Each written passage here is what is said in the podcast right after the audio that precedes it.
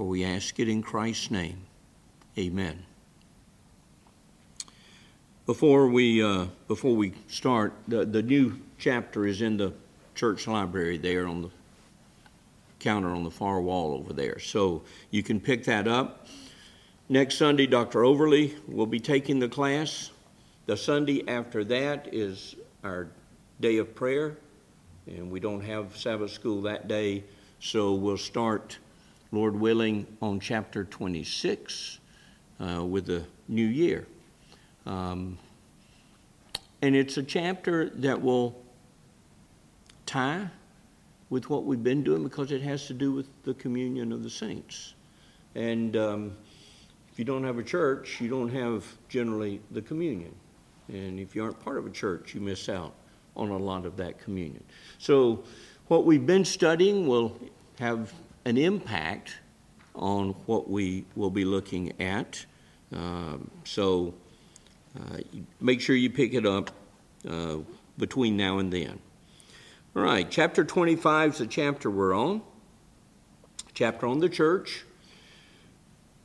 First two uh, paragraphs deal with the words that we use to describe the church the invisible church, the elect, the church as known to God and God alone. The next paragraph deals with the visible church, the church that we see. Uh, it's also known to God, uh, but everyone that's in the visible church, as we've considered, is not born again, notwithstanding a testimony. And, and Scripture points that out in a, in a number of ways. Then we get to the, the functions of the church, the ministry of the church, and how it's equipped to carry out that ministry, and the key, the necessity of the presence of Christ and the Holy Spirit to empower and help in the use of the tools that He's given to us. Then we hit paragraphs four and five. Four, the fluctuating church, the, the up and down, the more or less pure and more or less visible. And we considered a lot of things that factor into that, uh, that make the church appear to be that way, to, in practically to make it that way.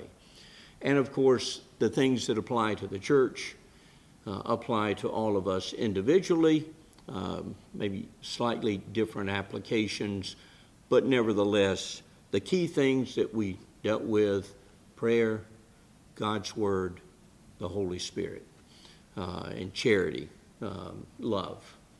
We, we dealt with those things, and those certainly are the keys. Uh, without any one of those, you're going to be in trouble trying to do. The church is going to be in trouble trying to do what it's supposed to be doing.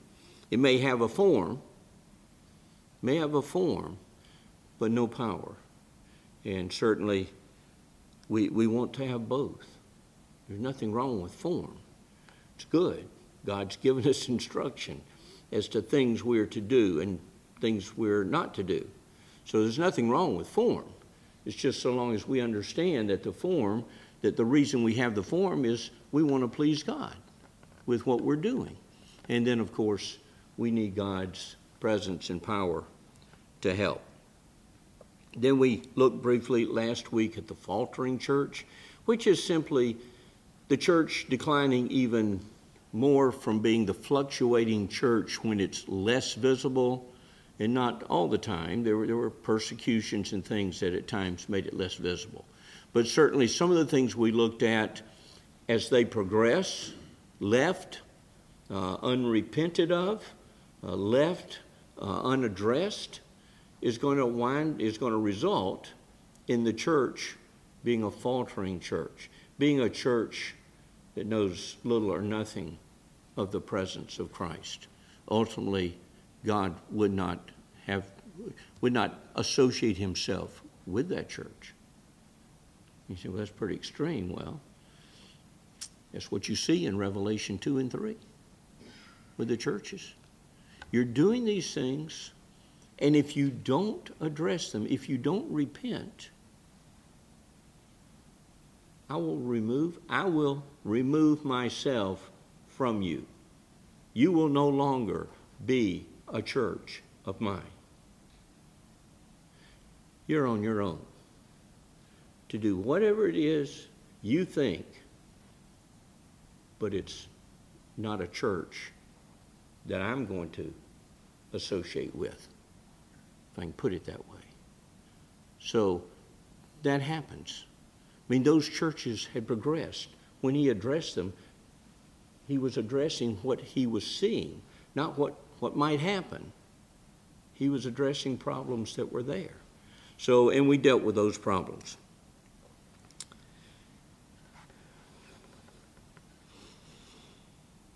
All right, and we come now to, and, and just don't don't forget paragraphs four and five. Look at them periodically, and think about them uh, for your own good and for the good of the church. Because, as we we mentioned, if the people are not dealing with things in their own personal life, there's going to be problems in the church. Can't help but be.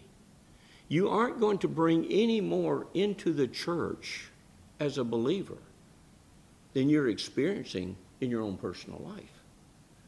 There's not a switch that you turn on on Sunday and all of a sudden everything's much better between you and the Lord. And you are much more righteous. You are much more inclined to righteousness and less inclined to sin. Not going to happen. I mean, we may flip a switch in appearance, but you're not going to flip a switch that deals with the heart. You aren't going to flip a switch that makes God think any differently. He knows. He knows our heart.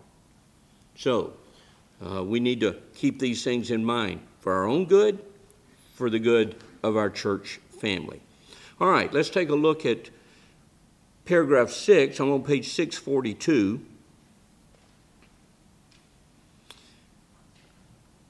Westminster Confession of Faith, chapter 25, paragraph 6 there is no other head of the church. So this paragraph's dealing with who's at the head of the church. There is no other head of the church but the Lord Jesus Christ.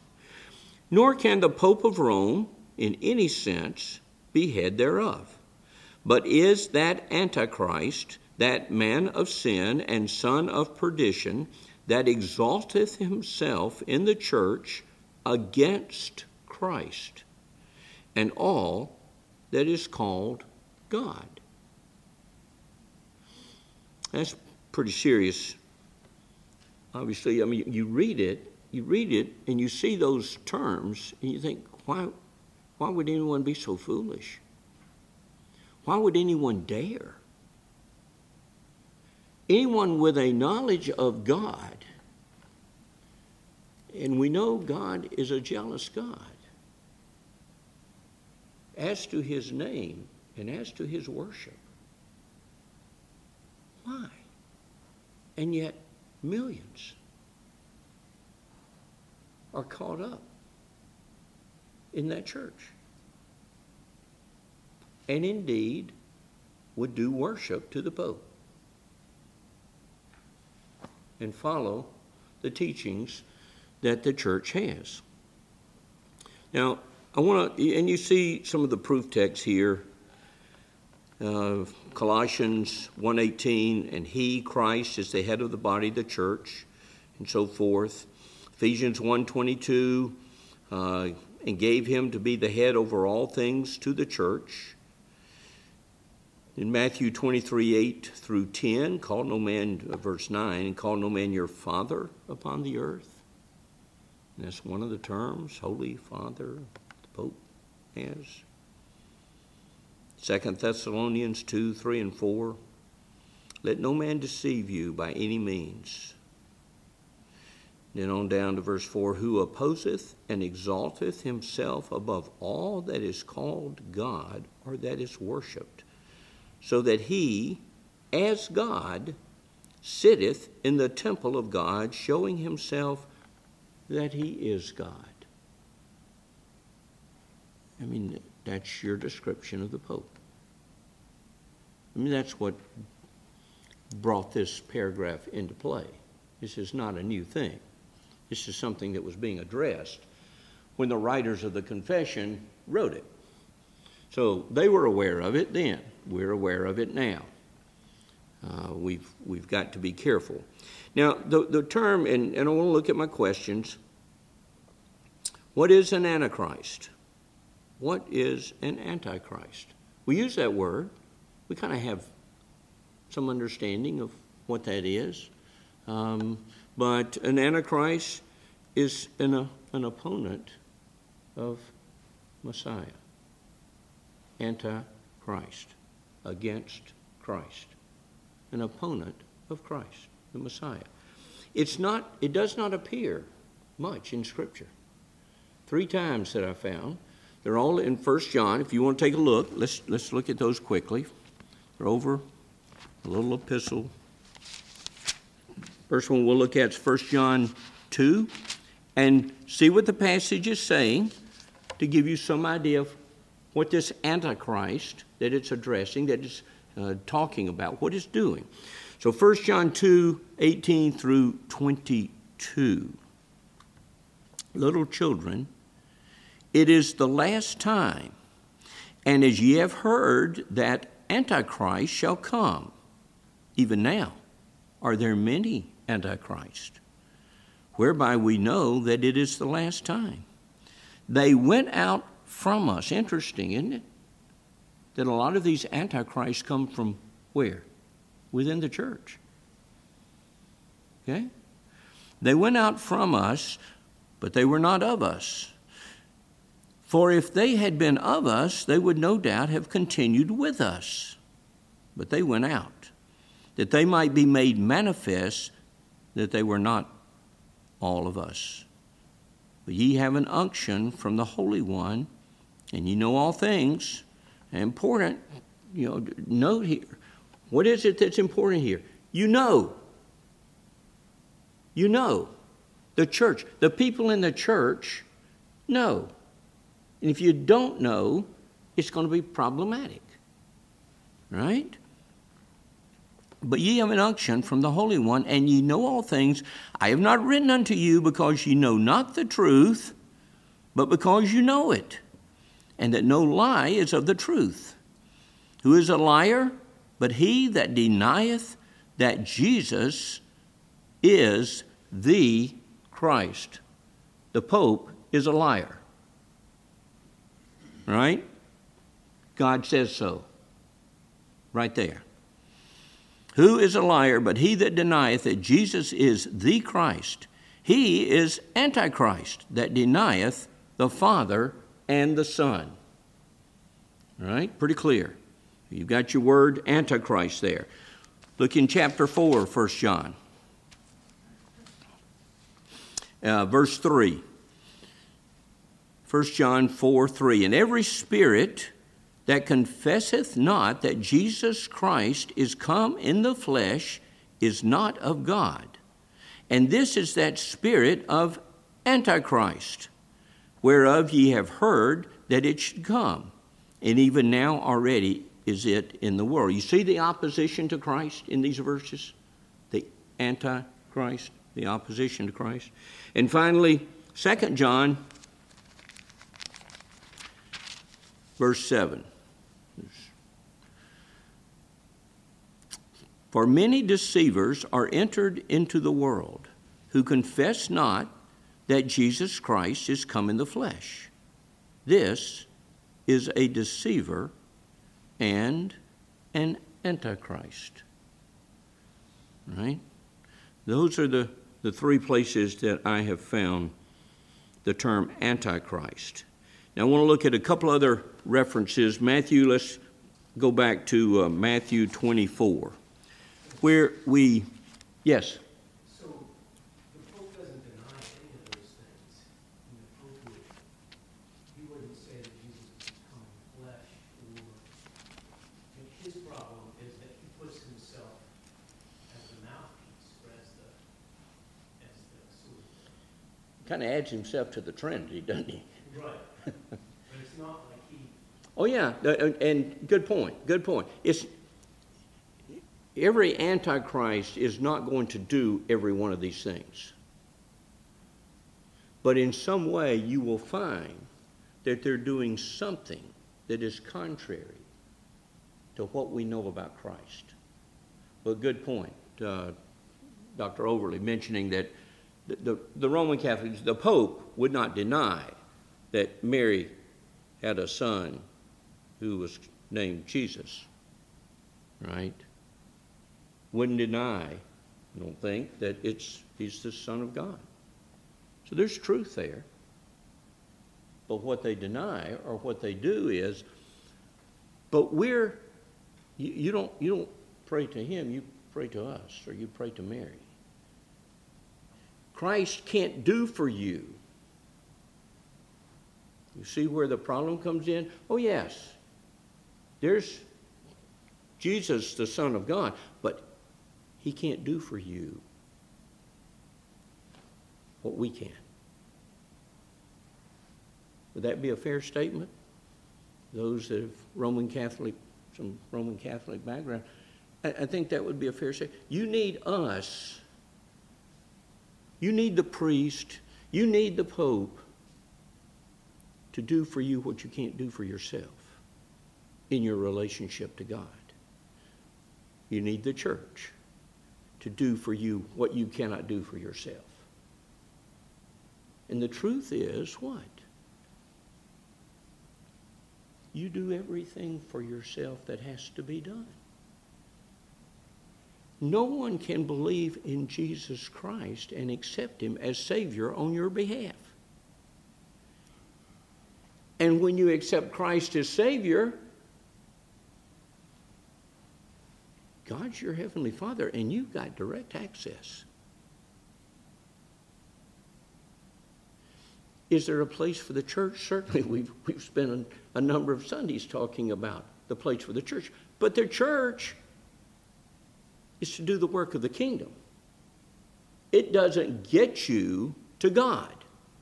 That's where we have the visible church, where some are not believers at all. But in their mind, I would dare say, they're counting on their membership to at least do something for them, to help them out some. Right? So, good, good point. So, Matthew, the, the, the other thing I want us to see is the term false Christ, because that term appears a few times, not a lot. Uh, chapter 24 of Matthew, verse 24 For there shall arise false Christ and false prophets, and shall show great signs and wonders.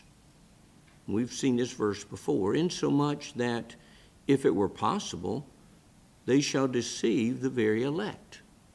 So again, being educated, being knowledgeable in the scriptures so that you recognize these people. You're to try the spirits to see if they be of God. When you listen to the preacher, the preacher needs to be bringing you what's in God's Word. And if you get a congregation, you, just, you, know, you can see how the devil works. You get a congregation that get used, gets used to a, a minister getting up and giving some lesson, we'll say. This is what you ought to do. This is how you ought to do it. This is where you ought to go, whatever. Right? He doesn't quote scripture. He just gives you this lesson. And it happens every Sunday in a lot of churches. And the people, yeah, well, this is what my minister said. And so, boom. Well, if the minister gets up the next week or six months into it and says, now, we're going to take next Sunday off, and I just want everyone to have fun because it'll be good for your soul. I dare say that a majority of that church, a, a good number of them, the next Sunday would go have fun because their preacher said that's what they were to do. You see how easy it can happen? And it doesn't have to be something that drastic or dramatic.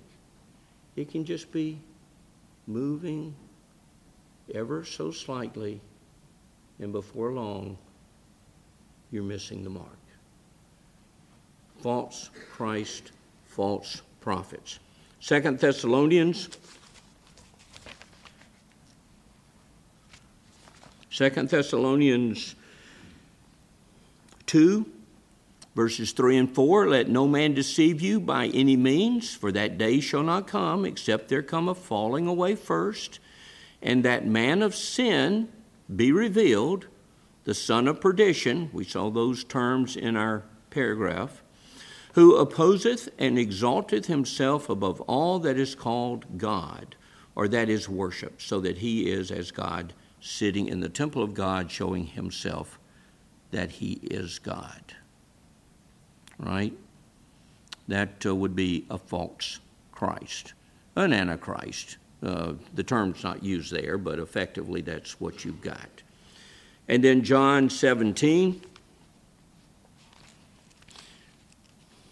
In John 17, you would know that chapter is what?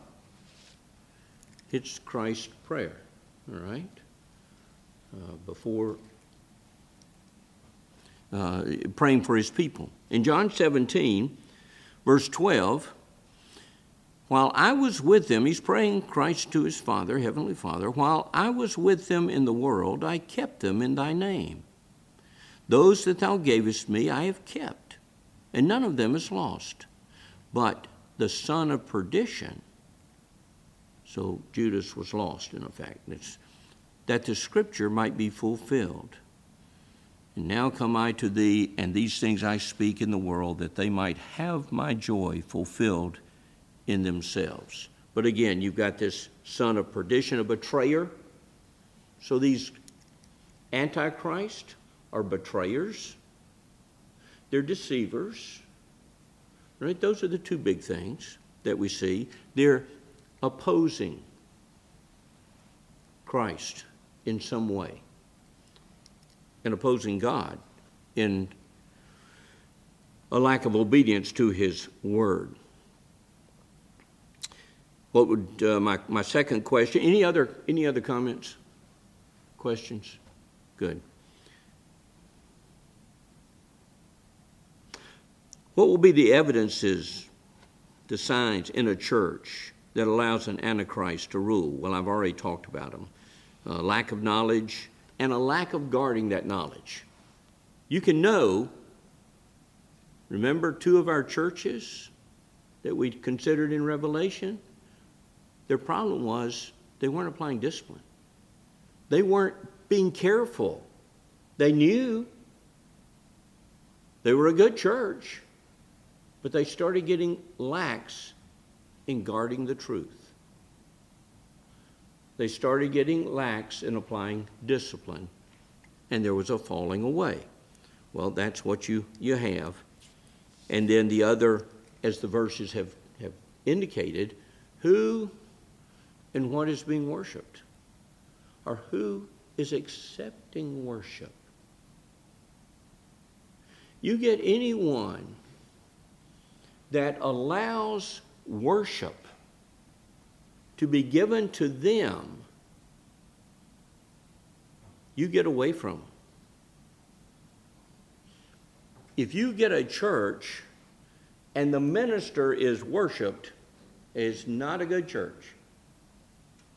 The minister would be the first. Remember uh, when, when the apostles, you know, they're going to bow down and make them God. Wait a minute. No, no, no. You don't worship us.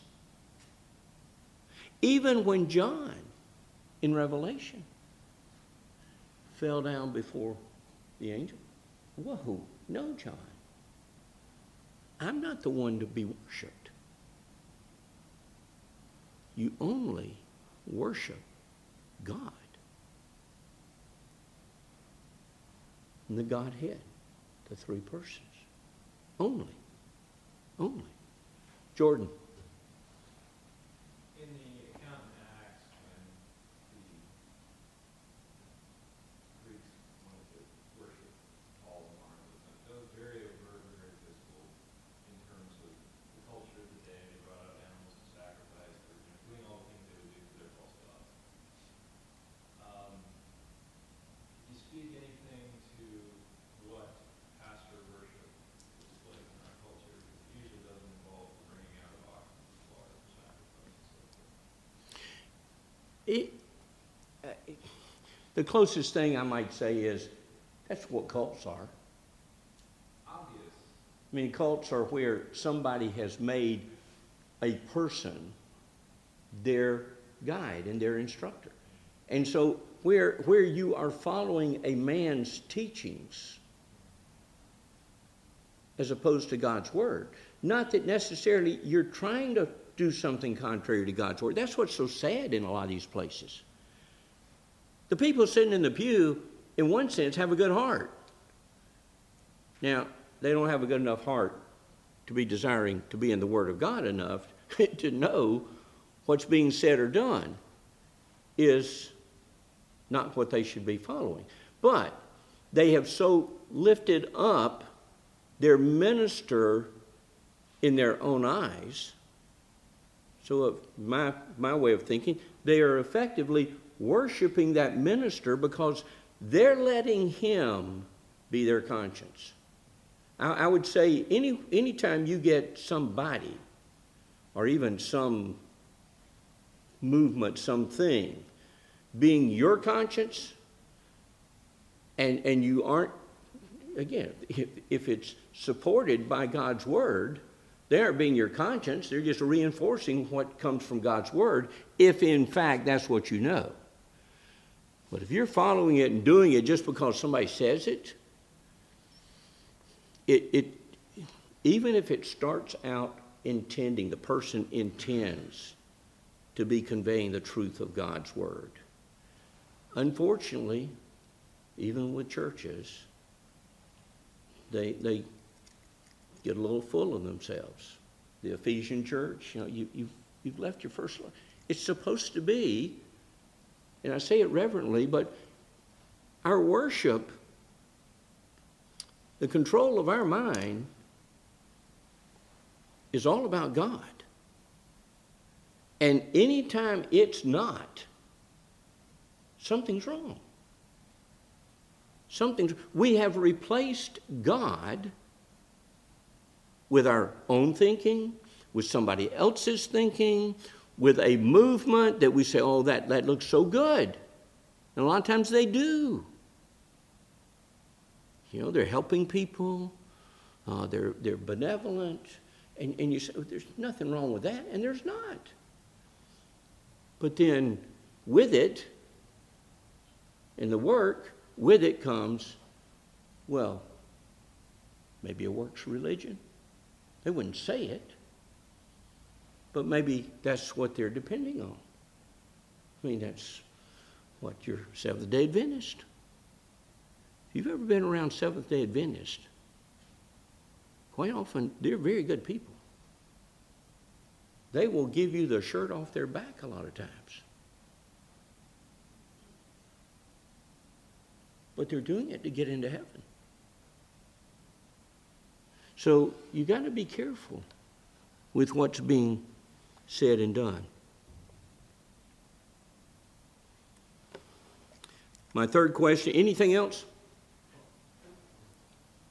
I was gonna say, a generation ago, somebody like Jack Hyles or some of those independent uh, Baptist ministers who wanted to remain unquestioned, that would be an example of that. Mm-hmm. And I'm wondering in our own day, if someone like Douglas Wilson, uh, after Idaho, that where people stopped questioning him. Uh, There are probably other examples, but I think that those are Yeah, you, you, you, you examine, you, you try, you take scripture and you take what they're teaching. Is it right? And then, are they demanding of you anything. They have no right to demand anything of you. But if they demand allegiance, no. Your allegiance is to God. Right? But that is, is Dr. Owens, they want to be, as it were, unquestioned. Well, now you're bordering on the cult type thing. Right? And, and again, sometimes in their minds, this is kind of what's said, in their minds, they just don't want you going off and, and, and getting sidetracked with what they would say would be error. They, they don't want you getting other people questioning what they're saying so that, well, if you don't follow this principle, you can't get to this principle or this principle. So you, uh, you have that problem. Don, did you have? Yeah, I wonder if that scripture in First Corinthians, um, chapter one, maybe less subtle than bringing out bulls and sacrifices, right, and wrongly worshiping them, but also there was a division in the church, because some were saying they were of Apollos, some say, well, I follow Peter. Mm-hmm. And so maybe a modern day, we do that with Presbyterianism, Baptists, right, Baptists, and like, well, I'm, I'm under this teacher, I'm in this denomination. Well, and again, if you're giving yourself to a given person, they will if what did John say? What was the verse we often quote? You know, his disciples came and wait a minute. John, this is what this other person, this other person being Jesus. This is what he's saying. And, and that doesn't seem to, to go with what you're saying. You need to do something, John. And what was John's ultimate response? Wait a minute, guys. That's the Messiah. And he must what? Increase. He must increase. And I must decrease. That's what the Spirit you, you, you want to see in your ministers. I don't want you to see or hear what I'm saying. I want you to see Christ, and I want you to hear what God's saying. That's why using God's word when they get in the pulpit is so important.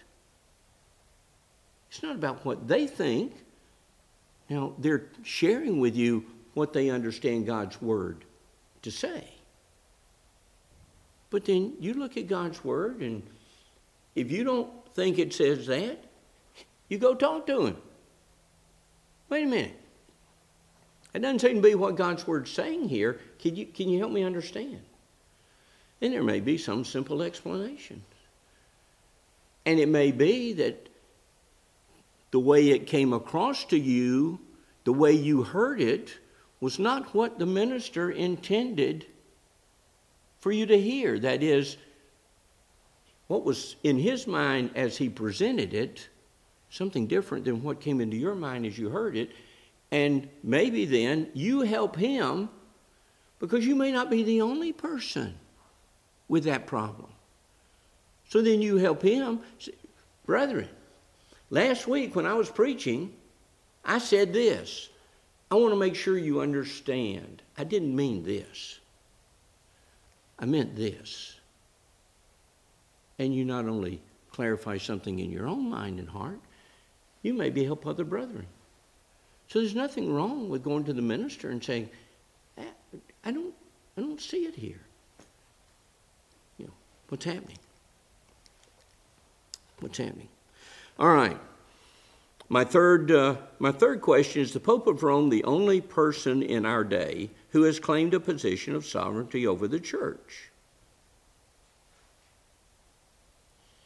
And it, it was just something that kind of came to mind with the, uh, the, the coronation of the new King of England. That the King of England civilly places himself as the head of the church. Okay? Not in the ecclesiastical realm, more in the civil realm, I would say. But if the King of England says, Church, you will call a council and you will meet and you will consider this, they do it. Now, it doesn't happen, practically speaking. But you also get it, really, don't you? In any of these countries where there are dictators, you, you won't have a church here. Well, they're making themselves the head of the church. You won't have this kind of church here. So, China, North Korea, uh, a lot of the third world countries um, that you have ungodly men as dictators. They don't want the religion. Why? It's kind of like, you know, Caesar.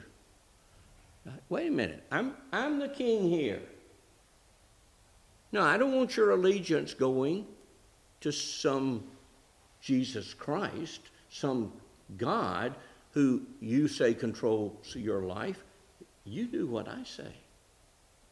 I control your life. That's effectively what's going through their head, as such. All right, let me finish up here. Uh, the last one what does Scripture teach as to who is to lead and to, to rule in the New Testament church? And you can look these up. Uh, we don't have time, but that's the elders. Okay? You got Acts 14, 23, Acts 20, 17, 1 Timothy 3, 1 through 7, Titus 1, 5 through 9, dealing with the office of elder. And then the last thing, we have this addendum uh, to our chapter 25. And my two questions on page 645 Who is addressed in the addendum? The church and the individual. And my second question why are these things important?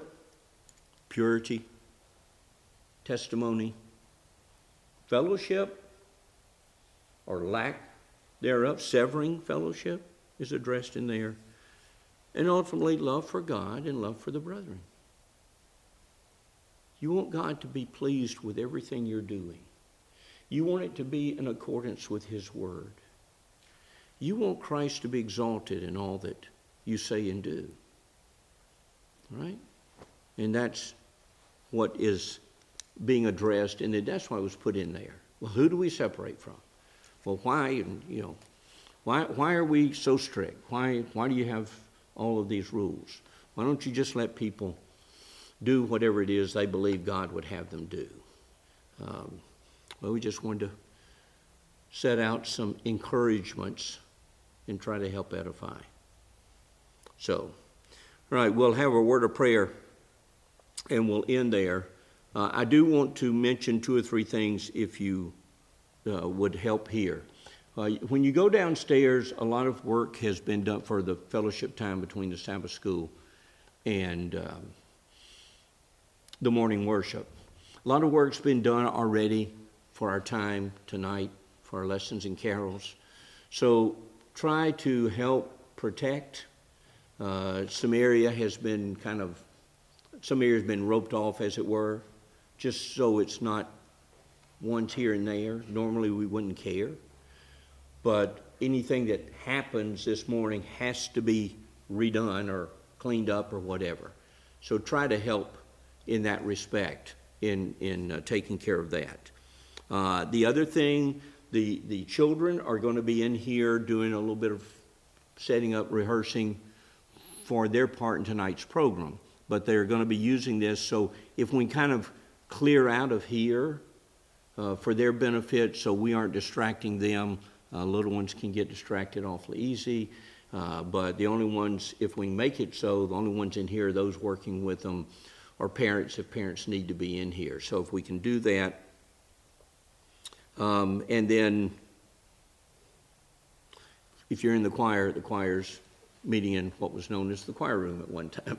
Probably some in the choir that have no clue where the choir room is, but we aren't rehearsing in here. So, um, all right. Anything? Anything else, Paul? Did you? Good. Any? Any? Well, if you got other questions, just save them. Uh, send them to me because between now and three weeks from now, I'd forget them, uh, and you might as well. But uh, I, I, trust you'll go back and look at the, the, the, chapters, and especially this one and the things that are in it. Uh, that would be good. Paul? I'm going to do the, the Messiah next week, school. So, so yeah. Just help you understand how the music works. The combination. Music is one of the things God gave the church. Been in the church from the get go. Old Testament. There were select group of people to deal with that part of God's worship. So it's very important. And the Lord's blessed us with that. Blessed us. And it's a blessing to us during the week when we can, at least in our heart, hum a tune, if we can't with our voice, uh, and encourage ourselves sometimes with the words of a hymn or a song. So let's pray. Lord, we're again grateful to you for your word. You've not left us to ourselves, and we thank you that you've given to us your word, and we pray that you would give us understanding. With the help of the Holy Spirit, lead us and guide us. May indeed it be that lamp unto our feet and light unto our path. Lord, illumine every step we make. And as we look down the road to see the path that we are, are to take, may it be that light that shines down the road to tell us which way to go. So, Lord, we thank you again for your love. May our worship be acceptable in thy sight this day. Help us to that end by your Spirit. For we pray it in Christ's name. Amen.